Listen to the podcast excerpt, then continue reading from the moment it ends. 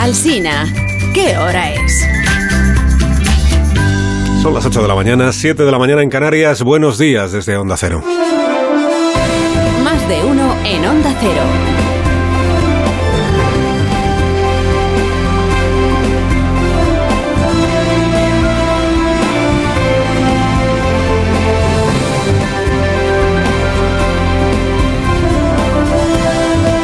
Tal como estaban, bienvenidos a una nueva mañana de radio. Estamos iniciando el 16 de noviembre del año 2022. ¿Cuántas veces en estos últimos meses, verdad, en los últimos nueve meses, no nos habremos hecho la pregunta, ¿qué pasaría si uno de esos misiles que lanza Putin acabara impactando no en Ucrania, sino en Polonia, que es territorio de la OTAN?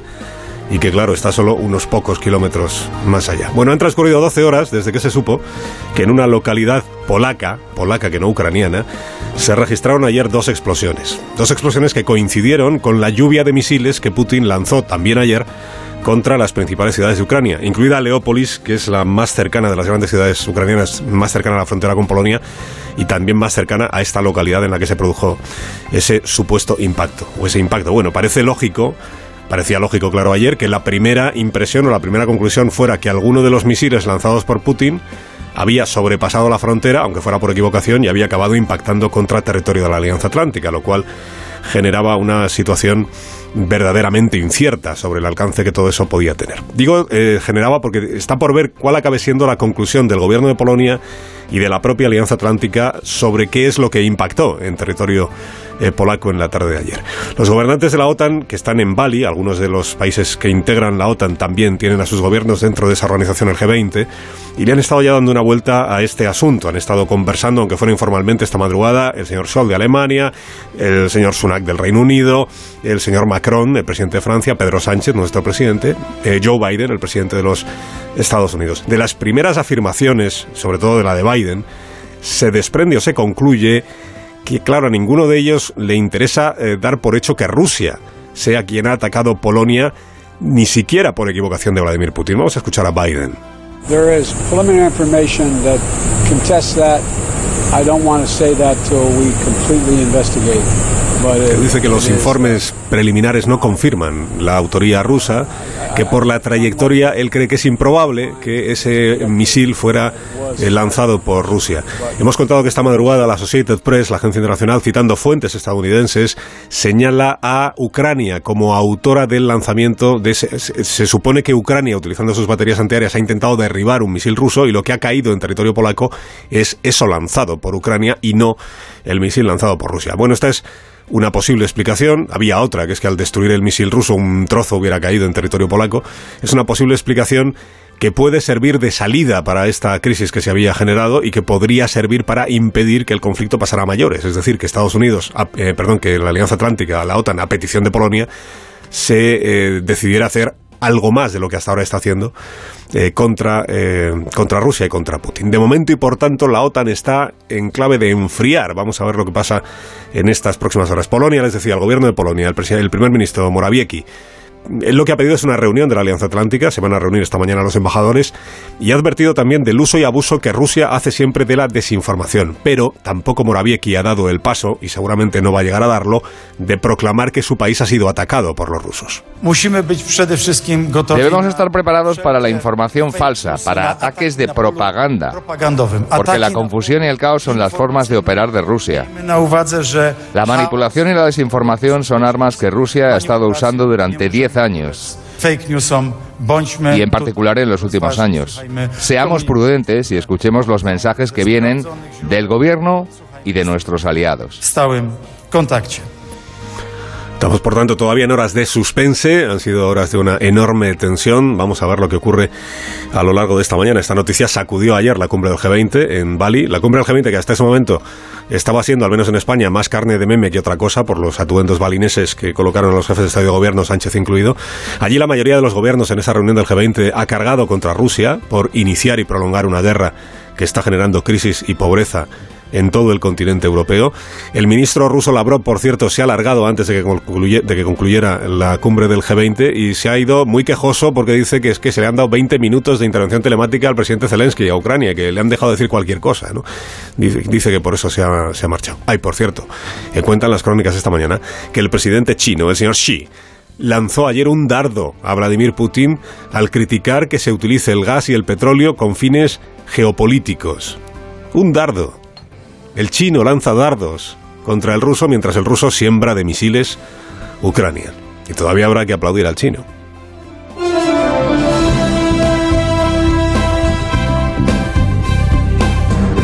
En España la semana se nos ha metido en debates legales o en debates sobre las consecuencias de reformar delitos y penas. Tenemos ya varios abiertos. El gobierno se resiste a desvelar sus planes concretos para diluir la malversación, eh, para convertir a los malversadores del proceso en simples administradores descuidados. Desactivar este delito de malversación, claro, es una pieza esencial del puzzle. El puzzle que poco a poco y paso a paso va armando Pedro Sánchez para achicar la responsabilidad penal de quienes hace cinco años intentaron tumbar la Constitución en Cataluña. Reescribir la historia, blanquear a quienes delinquieron, afianzar la mayoría parlamentaria para lo que queda de legislatura y salvo que las urnas digan lo contrario, también para la legislatura siguiente. Claro, cuando llevas años predicando que la malversación por supuesto es corrupción, que desviar dinero público para fines ilícitos, como pagar favores, como comprar voluntades, como financiar un partido político o una operación parapolicial, que todo eso es indudablemente corrupción, desandar ese camino para ahora convencer al personal de que no es lo mismo desviar dinero público a tu bolsillo que desviarlo para otros fines, digamos que es trabajoso como poco. Lo es para el PSOE, lo es para Podemos, lo es también para Esquerra Republicana de Cataluña. Porque Esquerra lleva años llamando corrupción al 3% de convergencia democrática. Claro, a ver si ahora, para librar del delito de la malversación, de la malversación a los del Prusés, vas a acabar redimiendo como corruptos a los de Convergencia Democrática, que son los antepasados de los de Junts. Por eso dijo ayer Gabriel Rufián, que no disimula, que hay que hacer cirugía en el Código Penal para que esta reforma beneficie solo a los suyos. Creo que hay que ser quirúrgico. Tiene que ir ligado, evidentemente, a, a lo que significa la sedición. Quirúrgico. Aquí hablábamos el lunes de la cirugía penal en el delito de sedición y también en el de malversación. Pues mira, la sedición, como va a dejar de tener significado, dice Rufián, vinculamos la malversación a la sedición y como vamos a eliminar la sedición. Se trata de meter en el Código Penal que toda malversación sea corrupción, salvo cuando la cometen los de Esquerra Republicana, para financiar un proceso de autodeterminación. Así sí que quedaría el ordenamiento jurídico, es verdad, más claro que nunca, para que no puedan venir luego jueces a interpretar la ley, ¿verdad, Gabriel?, de otra manera. Hay que intentar acotar mucho más Código Penal para no dar lugar a interpretaciones que se interprete de una forma capciosa o interesada el Código Penal por parte de los jueces y creo que eso pasa por definir mucho mejor los delitos. Eso es, eso es. Los defines según quién sea el autor los defines según en qué partido milite el autor del delito y dejas ya el Código Penal atado y bien atado. A ver, puede parecer impopular, y seguramente lo es, ¿verdad?, convertir de golpe a los corruptos de antes en seres de luz. Puede parecer difícil, pero caminos más tortuosos ha recorrido Pedro Sánchez y los ha terminado. No me lo minusvaloren, minusvaloren al presidente del gobierno, no me lo minusvaloren. Dices, ¿hay voces discrepantes en el PSOE sobre este asunto de la malversación y de la sedición? Sí, sí, sí. Sí, como siempre, está Paje, por ejemplo, el alcalde de Valladolid, el alcalde de León, la noche en la brújula con Rafa La Torre. ¿Hay algún ministro mudo? ¿Hay alguna ministra que cuando habla de la reforma de la sedición no manifiesta mucho entusiasmo al respecto? Pero vamos, pero vamos, son cuatro. No diré cuatro gatos para que no se sientan, pero son cuatro los que se atreven a decir en público estas cosas. Y se hará lo que Pedro diga que haya que hacer. O sea, lo que al final se va a malversar es el Código Penal. Estamos aprendiendo estos días, ¿verdad? Claro que cambiar una ley, cambiar la tipificación de un delito, cambiar una pena, pues tiene consecuencias. Y se, supone que quien legisla, eso es precisamente lo que tiene que hacer. El trabajo previo es adelantarse a esas consecuencias. Para que salgan adelante las consecuencias deseables, las que se buscan, y para que no salgan adelante consecuencias no deseables. El 18 de octubre, La Vanguardia, La Vanguardia, que no es un periódico, digamos, sospechoso de ser crítico permanentemente con Sánchez, publicó el caso de un violador condenado cuyo abogado defensor pedía la rebaja de la pena cogiéndose a la nueva ley del solo si es sí. Ese día, en este programa, le pregunté al fiscal general del Estado, García Ortiz, si podían producirse más situaciones como esa que describía el periódico. Otros condenados por abuso sexual lo que antes era abuso sexual y ahora es violación, que entendieran que la nueva legislación les favorece. Esta fue la respuesta del fiscal. Cada caso concreto es cada caso concreto, es posible que haya revisar condenas, no tiene por qué ser siempre en, el sentido que, solicitan las defensas, sino que, bueno, las revisiones de condena tienen vida propia cada una de ellas. Pero sí que es verdad que ha habido un cambio de penas y habrá que mirar y darnos criterios generales. Cada caso es distinto, pero la Fiscalía se ponía la tarea de unificar criterio, cosa que no me consta que todavía haya hecho. Bueno, del violador aquel del que daba noticia a la vanguardia, eh, no, no vio reducida su condena, que yo sepa, por ejemplo, aunque lo pidiera, ¿no? Pero claro, ayer se supo que hay tres casos de rebajas penales que sí se han producido en la Audiencia Provincial de Madrid. Y en al menos dos de ellos la Fiscalía ha estado a favor de esa rebaja o ha entendido que no quedaba más remedio.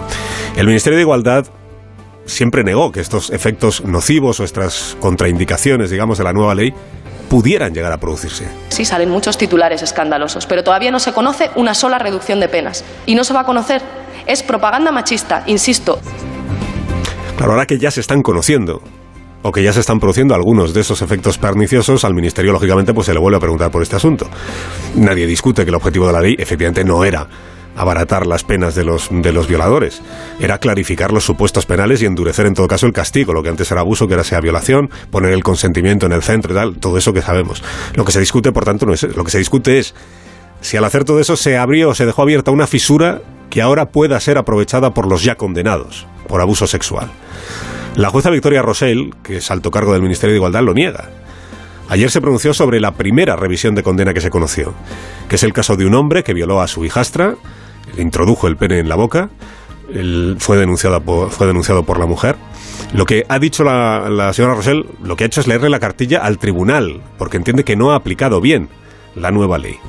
Ella misma ha dicho que todavía no tiene la resolución completa, que solo hay informaciones de prensa y que por tanto está. Pero, pero la tesis de, de, ella, que es una jueza que ejerce de portavoz en este asunto del Ministerio de Igualdad, la tesis es que con la nueva ley sí era posible mantener la pena a este violador porque existió prevalimiento por el hecho de que era el padrastro de esa criatura. En este programa que usted escucha, la señora Rosell pues no ha querido explicarse, ha, declinado la invitación. Pero en Radio Nacional Anoche sí se explicó en estos términos. Pero de verdad que la ley está pensada, concebida y revisada por todas las expertas del Gobierno, incluido el Ministerio de Justicia, y los órganos constitucionales para dar más seguridad a las mujeres. Y hay una tendencia reaccionaria a intentar que, sintamos más inseguridad y más manía a un gobierno que es feminista y está protegiendo con todos los mecanismos legales y además son mecanismos adecuados, no hemos cometido un error. Campaña reaccionaria para que se le coja manía al gobierno. Hay otros jueces, tan jueces como la señora Rosell, que tienen un criterio distinto y que entienden que eh, ahora la Audiencia Provincial de Madrid no puede modificar la sentencia y si la sentencia en su día no introdujo lo del prevalimiento, lo de la relación de parentesco, ahora no se puede incorporar y que lo único que podía caber, lo, lo único que podía hacer era eh, revisar la pena. Hay otros casos que se van conociendo, otros dos casos se trascendieron ayer, son casos en circunstancias muy distintas, un individuo que violó con un objeto a una menor, otro individuo que pagó a unos menores porque se, para que se dejaran tocar y para grabarles fotos, y en este último lo que el tribunal dice es que el delito por el que se le condenó, que fue abusar sexualmente utilizando el engaño, ha sido destipificado cuando eh, la persona víctima de ese engaño es mayor de 16 años. O sea que son argumentos diferentes y por eso hay un debate jurídico que seguramente es muy interesante. Como diría el fiscal, cada caso es un caso. La parte socialista del gobierno dice hoy el diario El País que se abre a retocar la ley en el Parlamento. Se refiere a esta frase que ayer pronunció la ministra Montero María Jesús estudiar las sentencias con detenimiento y estudiar el texto legal, porque evidentemente no era el objetivo de la ley el que se pudieran rebajar las penas eh, con motivo, en este caso, de abuso a menores. Por tanto, yo creo que habría que estudiar tanto las sentencias para ver qué cuestiones, en qué cuestiones es en las que se ampara y el propio texto legal. Aceptar que una ley puede haber abierto una fisura indeseable y, abrirse a revisarla puede parecer mejorable, ¿verdad? Eh, puede parecer razonable mejorar o abrirse a mejorar esa ley, pero escuche la reacción de la señora Rosell a esta reflexión de la ministra de Hacienda. Esto que dijo ayer en, en Radio Nacional la señora. Una cosita para la ministra, una cosita. Una cosita sí me gustaría decir, eh, eh, vamos, que María Jesús Montero estoy segura de que es una experta en presupuestos, pero una ley que no se echa para atrás para agravar las penas no soluciona nada porque siempre se aplica la ley más favorable, de manera que con que haya estado en vigor un día, el efecto es el que es. Quiero decir que ahora nadie se plantea eh, revisar o reparar algo que no está dañado. Nadie se plantea revisar nada, dice la delegada del gobierno que forma parte del Ministerio de Igualdad. Nadie se plantea revisar nada. Debe de haber consultado el tema ya con todo el mundo para hacer una afirmación tan categórica.